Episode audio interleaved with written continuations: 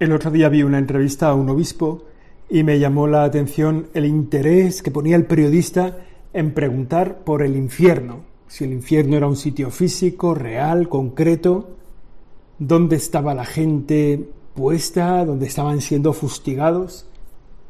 También me acuerdo de otro periodista que pidió a una conferencia episcopal su opinión sobre el infierno. Otro periodista llamó, oiga, ¿qué opinan ustedes sobre el infierno? Y no comprendía que le dijeran que el infierno no es una opinión, no es qué opinas tú de esto, qué opinas tú. Es como qué opinas tú del Teide o qué opinas tú de... Pues el Teide no es una opinión, está ahí, punto, ¿no? Bueno, se ve que se está poniendo de moda lo del infierno.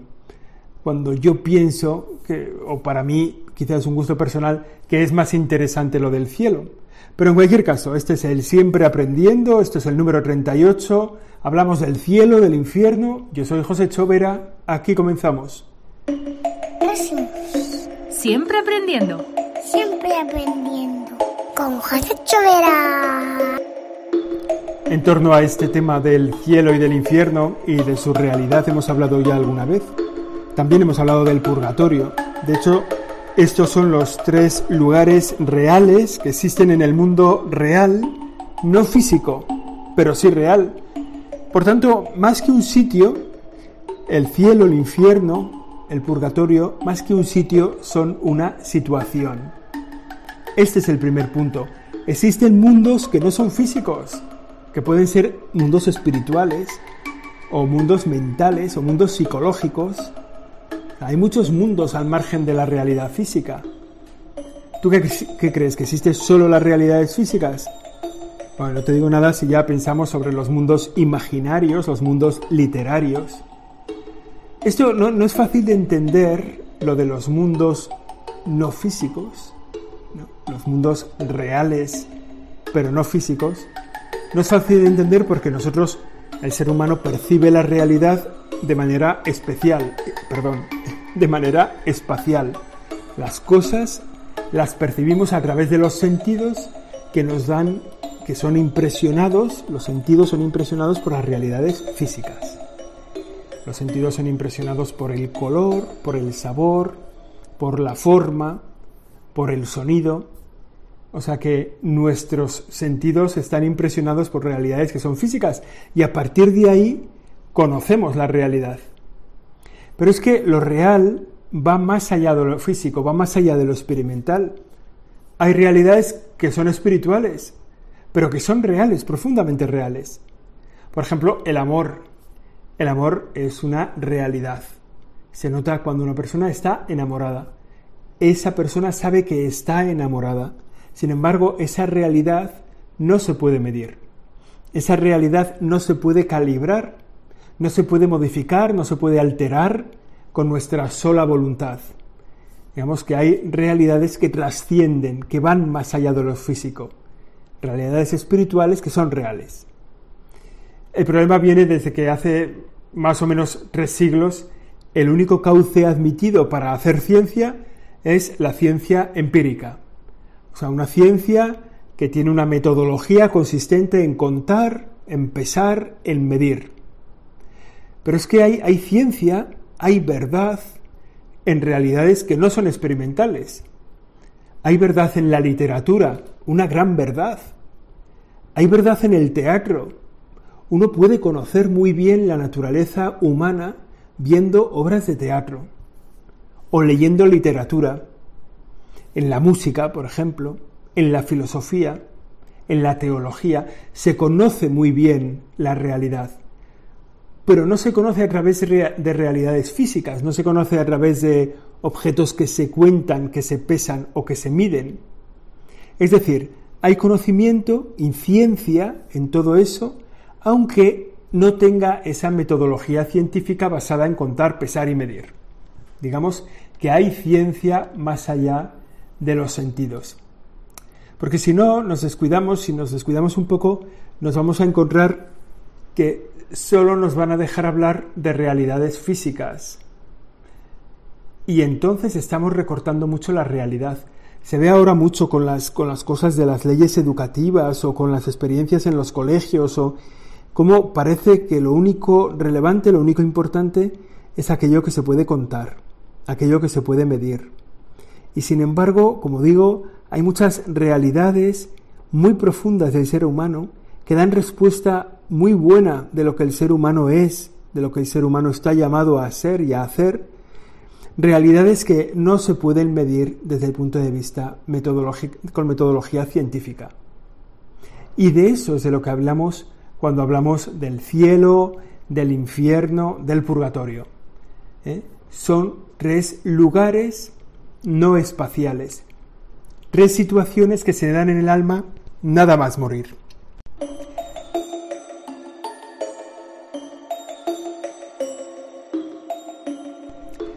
Me acuerdo de un amigo mío que se estaba muriendo y estuvimos hablando varias veces antes de que finalmente, pues efectivamente al final se muriese. Y en una de las últimas ocasiones que estuvimos hablando, recuerdo su perplejidad cuando yo le decía que el cielo no era un lugar para todos. Y él me decía que sí, que no había otro lugar que el cielo, que él se moría y se iba al cielo. Y ahí empezó una conversación profunda, pero también una conversación urgente, porque no nos quedaba mucho tiempo para hablar, sobre la libertad, sobre qué es esto del cielo, del infierno, y qué tiene que ver con la libertad humana. Y le comentaba yo que es la condición de posibilidad de la libertad, es la existencia del cielo y del infierno. No hay libertad si la única opción que nos cabe es el cielo. Porque la libertad, que tiene muchos otros condicionantes y muchos elementos, tiene un punto de partida que es la capacidad de elegir. O sea, hay libertad donde se puede elegir. Y si la única opción para una persona que va a morir es el cielo, entonces no hay libertad para esa persona. Tú no puedes elegir. Te toca ir al cielo, aunque no quieras ir al cielo. Y eso que nos puede parecer bonito y decir, bueno, ¿qué más se le puede pedir a la vida? Sería profundamente injusto que no pudieras elegir tu propio destino, que no pudieras decidir tú a dónde vas. Me acuerdo de un cuadro pequeño que había en la parroquia donde yo iba, donde salía la Virgen del Carmen, y estaba la Virgen del Carmen sacando personitas del infierno que estaban en llamas, ¿no? Ahí había unas llamas al pie de la Virgen y la Virgen iba sacando personitas del infierno. Una realidad una expresión un poco física, porque se veía un infierno donde las gentes ardía en llamas. Claro, si el infierno fuera un sitio, estaría bien pensar en unas llamas que te queman o que te fastidian o que te condenan. Pero si el infierno no es un sitio, sino que es una situación, no podemos pensar en un infierno con llamas. Me acuerdo también de ese cuadro fantástico, impresionante, que está en la Capilla Sistina en Roma, que ven los papas cuando van a ser elegidos pontífices, ¿no? Cuando los cardenales están eligiendo al siguiente papa ahí en la Capilla Sistina, el cuadro que tienen delante es el juicio final. Y en la base del juicio final, precisamente están ahí unas cuantas personas en el infierno, otras personas intentando salir, siendo rescatadas del infierno. Bueno, el infierno manifestado, expresado por el arte como un lugar, como un espacio físico, pero es una forma de expresar, no es una realidad en ese caso. Porque el infierno, como digo, no es un sitio, es una situación. Y lo mismo pasa con el purgatorio. Hay realidades, como decimos, que están más allá. Este amigo mío que se estaba muriendo, como digo, al final se murió, tenía su problema con el hecho de que no todos fueran al cielo. Y cuando empezamos a hablar de la libertad, pues efectivamente vio que el cielo no podía ser una imposición, no podía ser una obligación, tenía que ser fruto de una elección libre, de una elección consciente, de una elección esforzada, y no podía ser fruto de una imposición. Y a partir de ahí tuvimos un cierto recorrido en nuestra relación, que como digo, era urgente porque iba a ser corta. La libertad. Si el cielo es obligatorio, ¿cuál es la libertad del hombre? No hay capacidad de elegir, da igual lo que hagas, irás al cielo. Pero no es así. El cielo es fruto de una elección, de una decisión personal, libre, de una decisión voluntaria, esforzada. El cielo es verdaderamente un don, un regalo que recibimos, pero un regalo que necesita ser acogido y que consiste, y esto me parece muy importante, en vivir en la presencia de Dios por toda la eternidad. Vivir para siempre delante de Dios la felicidad plena, la absoluta alegría, la plena posesión de la verdad. Pero esto, como digo, es una decisión personal, libre, voluntaria y esforzada. Y el infierno, que es la ausencia de Dios es también el fruto de una decisión personal, libre, voluntaria y esforzada. Es decir, uno no va al cielo sin darse cuenta y uno no va al infierno sin darse cuenta. Es importante tener esto en la cabeza. Entonces, ni el cielo ni el infierno son una casualidad, ¿no? Ese gozo del cielo, que es la presencia de Dios completa para siempre, esa tristeza del infierno, que es la completa ausencia de Dios para siempre, nos lo podemos imaginar con un poco de esfuerzo. El arte le ha dado mucho juego tanto al cielo como al infierno, pero no deja de ser una representación física de un espacio físico que en realidad es una situación, es un espacio espiritual. Hay un punto que es importante, otra cuestión que es importante. ¿Cuánta gente hay en el cielo y cuánta gente hay en el infierno? En el cielo nos consta que hay bastantes miles de personas. No sé cuántas. Miles, decenas de miles, centenares de miles, millones, no lo sé. Empezando primero por todos los mártires que han muerto fieles a Jesucristo por causa de su fe, pues están en el cielo. También están en el cielo todos los que murieron de niños que habrían deseado estar bautizados, pues también están en el cielo. Por supuesto están en el cielo todos los niños bautizados, ¿no? Están en el cielo los niños bautizados que han muerto, claro, siendo niños. Bueno, y todos los santos canonizados por la Iglesia. La Iglesia compromete su infalibilidad, o sea, la seguridad de la doctrina en relación a las personas que han sido declaradas santas. Y estos también están en el cielo. ¿Cuántos son? Pues no lo sé, pero hay personas en el cielo. Ahora bien, en el infierno, ¿cuántas personas hay? Aquí no se sabe cuántas personas hay. Nunca en ningún sitio la Iglesia, en su magisterio, en su enseñanza formal, ha hecho una declaración sobre este particular. Teóricamente, ¿no? Si nosotros pensamos un poco, ¿es posible querer vivir de espaldas a Dios? Parece que sí. De hecho, nos encontramos con mucha gente que ha vivido cerca de Dios, quizás personas cercanas a nosotros, que ahora viven de espaldas a Dios, que viven como si Dios no existiera. Por tanto, podemos pensar que sí que hay personas que viven de espaldas a Dios y que han decidido vivir de espaldas a Dios para siempre, para toda la eternidad, y por tanto son los que estarían en el infierno. Teóricamente, como digo, es posible querer vivir de espaldas a Dios.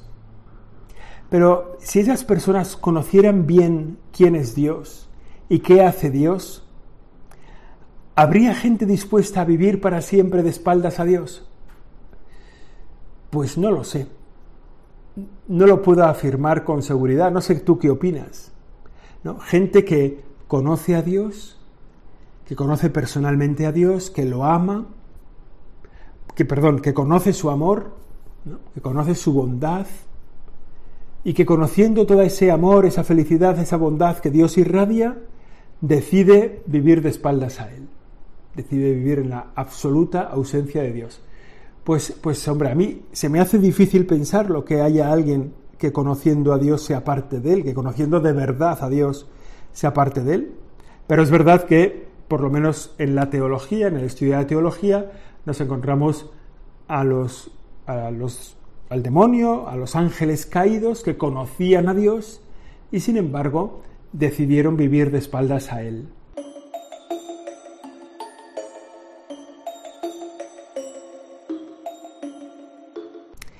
En cualquier caso, en el infierno no se sabe cuántas personas hay.